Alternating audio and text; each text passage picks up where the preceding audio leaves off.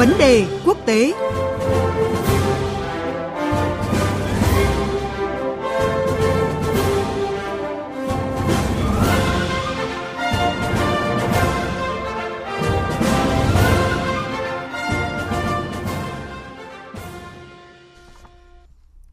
Thưa quý vị, thưa các bạn, sau một thời gian trì hoãn, dự kiến hôm nay, mùng 1 tháng 4, giới chức lãnh đạo Liên minh châu Âu EU và Trung Quốc sẽ tổ chức hội nghị thượng đỉnh theo hình thức trực tuyến.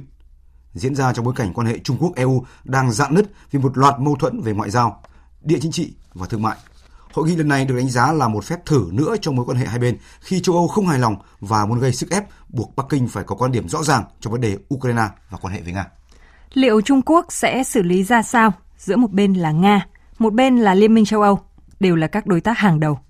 Trong khi đó, những tính toán của giới chức châu Âu sẽ là gì để có thể khiến Bắc Kinh buộc phải thuận chiều?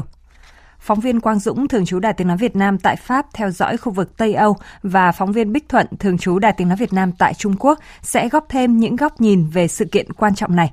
Xin mời biên tập viên Phương Hoa bắt đầu cuộc trao đổi. Vâng, xin chào anh Quang Dũng và chị Bích Thuận ạ. Trước hết thưa anh Quang Dũng ạ, ngay trước hội nghị với các nhà lãnh đạo Trung Quốc thì giới chức EU đã cảnh báo là Trung Quốc sẽ phải trả giá đắt nếu mà ủng hộ Nga trong vấn đề Ukraine. À, vậy cái giá mà EU đưa ra có thể hiểu như thế nào thưa anh ạ? Xin chào biên tập viên Phương Hoa, xin chào chị Bích Thuận, xin kính chào quý vị thính giả.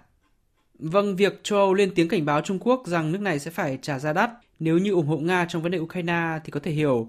là đây là một lời cảnh cáo, một lời răn đe rằng nếu như Trung Quốc có các động thái rõ ràng như là trợ giúp quân sự, trợ giúp tài chính hay là giúp Nga né tránh các lệnh trừng phạt từ phương Tây thì Trung Quốc cũng sẽ trở thành mục tiêu của những trừng phạt đó.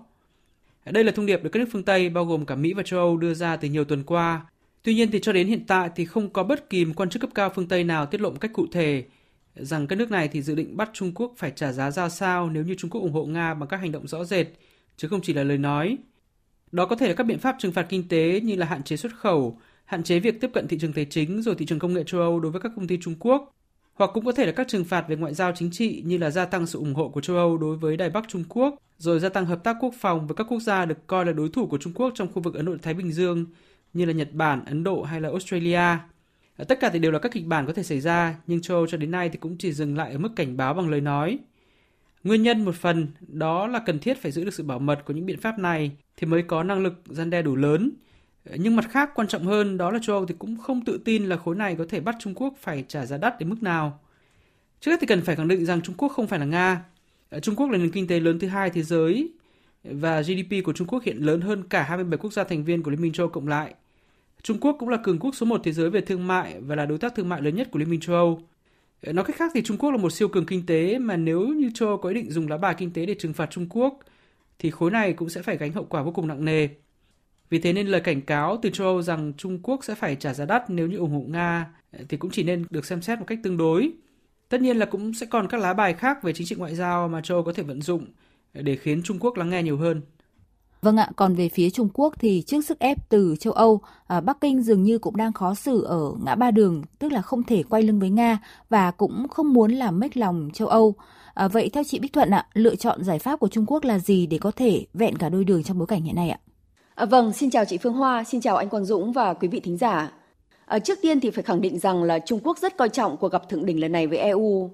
Theo tuyên bố hôm 30 tháng 3 của Bộ Ngoại giao Trung Quốc, thì cả Chủ tịch Tập Cận Bình và Thủ tướng Lý Khắc Cường đều xuất hiện ở các hoạt động trong khuôn khổ hội nghị. Bộ Ngoại giao Trung Quốc cho rằng là trong bối cảnh tình hình quốc tế bất ổn và nhiều thay đổi, với các yếu tố không chắc chắn ngày càng tăng như hiện nay, thì Trung Quốc và EU nên là những lực lượng bảo vệ hòa bình thế giới và thúc đẩy sự phát triển chung của thị trường Trung Quốc và châu Âu. À, chúng ta đều biết là Nga là đối tác rất quan trọng của Trung Quốc trong cuộc đối đầu với Mỹ. Qua tuyên bố trên thì chúng ta có thể thấy là Trung Quốc sẽ không chiều lòng châu Âu mà sẽ cố gắng tìm các điểm chung với châu Âu trong việc xử lý quan hệ với Nga, nhằm không để các khác biệt giữa hai bên ảnh hưởng đến tổng thể quan hệ Trung Quốc-EU. Trung Quốc luôn cho rằng là việc cố gắng liên kết vị thế của nước này trong cuộc khủng hoảng Ukraine với tương lai của mối quan hệ Trung Quốc-EU là không phù hợp. Vì vấn đề Ukraine không phải là vấn đề có thể giải quyết trong khuôn khổ quan hệ Trung Quốc-EU. Do vậy Bắc Kinh sẽ cố gắng để EU hiểu rằng cần phải tìm ra những mối quan tâm chung giữa hai bên trong vấn đề này để nó không tác động tiêu cực đến sự phát triển của quan hệ song phương.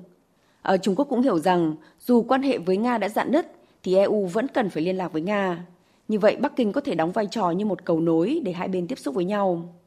À, tôi xin được trích dẫn đánh giá của Thủ tướng Singapore Lý Hiển Long trong một cuộc trao đổi tại Mỹ khi ở thăm nước này hôm 30 tháng 3.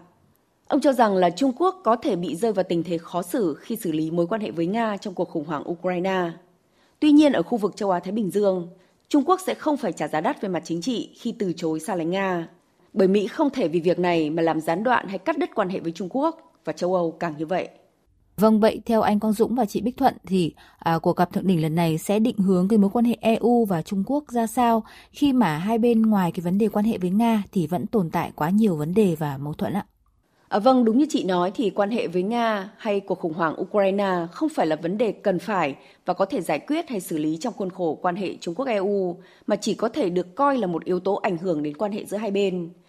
Bắc Kinh ý thức rất rõ rằng hiệp định đầu tư song phương mà nước này đã rất cố gắng để ký với EU hồi cuối năm 2020 đang bị đình trệ. Khúc mắc giữa hai bên trong vấn đề Đài Loan hay các lệnh trừng phạt lẫn nhau liên quan đến vấn đề Tân Cương mới là những trở ngại thực sự mà hai bên cần phải vượt qua.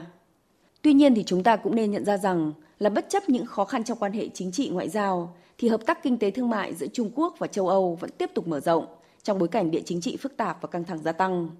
Do vậy Trung Quốc sẽ cố gắng chỉ ra cho EU thấy rằng bằng cách thiết lập các cơ chế hợp tác thực dụng, hai bên có thể hợp tác cùng nhau để đối phó với một số tác động của cuộc khủng hoảng Ukraine và các biện pháp trừng phạt có thể gây ra cho trật tự quốc tế hoặc nền kinh tế toàn cầu. Tuy nhiên thì nhìn chung, giới chuyên gia Trung Quốc không đặt quá nhiều kỳ vọng vào kết quả của hội nghị thượng đỉnh lần này với EU. Châu Âu thì hiện đang chịu rất nhiều sức ép từ phía Mỹ và từ các nhóm cứng rắn tại châu lục này, đặc biệt là tại Nghị viện châu Âu, trong việc là phải gây áp lực với Trung Quốc, buộc Trung Quốc từ bỏ chính sách ờ, được giới học giả châu Âu gọi là trung lập thân Nga hiện nay.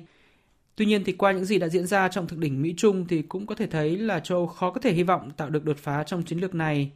Và Trung Quốc thì cũng sẽ không dễ dàng từ bỏ chính sách đối ngoại hiện nay của mình. Do đó nên bên cạnh việc đưa ra thông điệp cảnh báo Trung Quốc không trợ giúp Nga ở quy mô lớn, thì châu có lẽ sẽ đề cập nhiều hơn đến việc là muốn Trung Quốc dùng ảnh hưởng của mình để tác động đến chính quyền Nga, qua đó thì sớm chấm dứt cuộc chiến tại Ukraine. Ngoài ra thì mặc dù cuộc chiến tại Ukraine hiện nay đang chi phối hầu như toàn bộ các thảo luận giữa các cường quốc trên thế giới, nhưng đây thì cũng không phải là chủ đề duy nhất. Về tổng thể thì dù còn nhiều bất đồng lớn nhưng giữa Liên minh châu và Trung Quốc thì có nhiều không gian đối thoại và hợp tác hơn so với quan hệ giữa Mỹ và Trung Quốc. Ờ, châu thì chắc chắn là cũng không muốn mở thêm một trận chiến kinh tế ngoại giao nữa với Trung Quốc khi mà khối này đang trong tình thế đối đầu toàn diện với Nga. Và Trung Quốc thì có lẽ cũng không mong muốn tổn hại một đối tác thương mại lớn hàng đầu như là Liên minh châu Âu và càng không muốn thực thi một chính sách cực đoan có thể khiến cho châu Âu ngả hoàn toàn về phía Mỹ trong cuộc cạnh tranh chiến lược lâu dài với Trung Quốc. À, vâng, cảm ơn phóng viên Quang Dũng và phóng viên Bích Thuận với những thông tin và phân tích vừa rồi.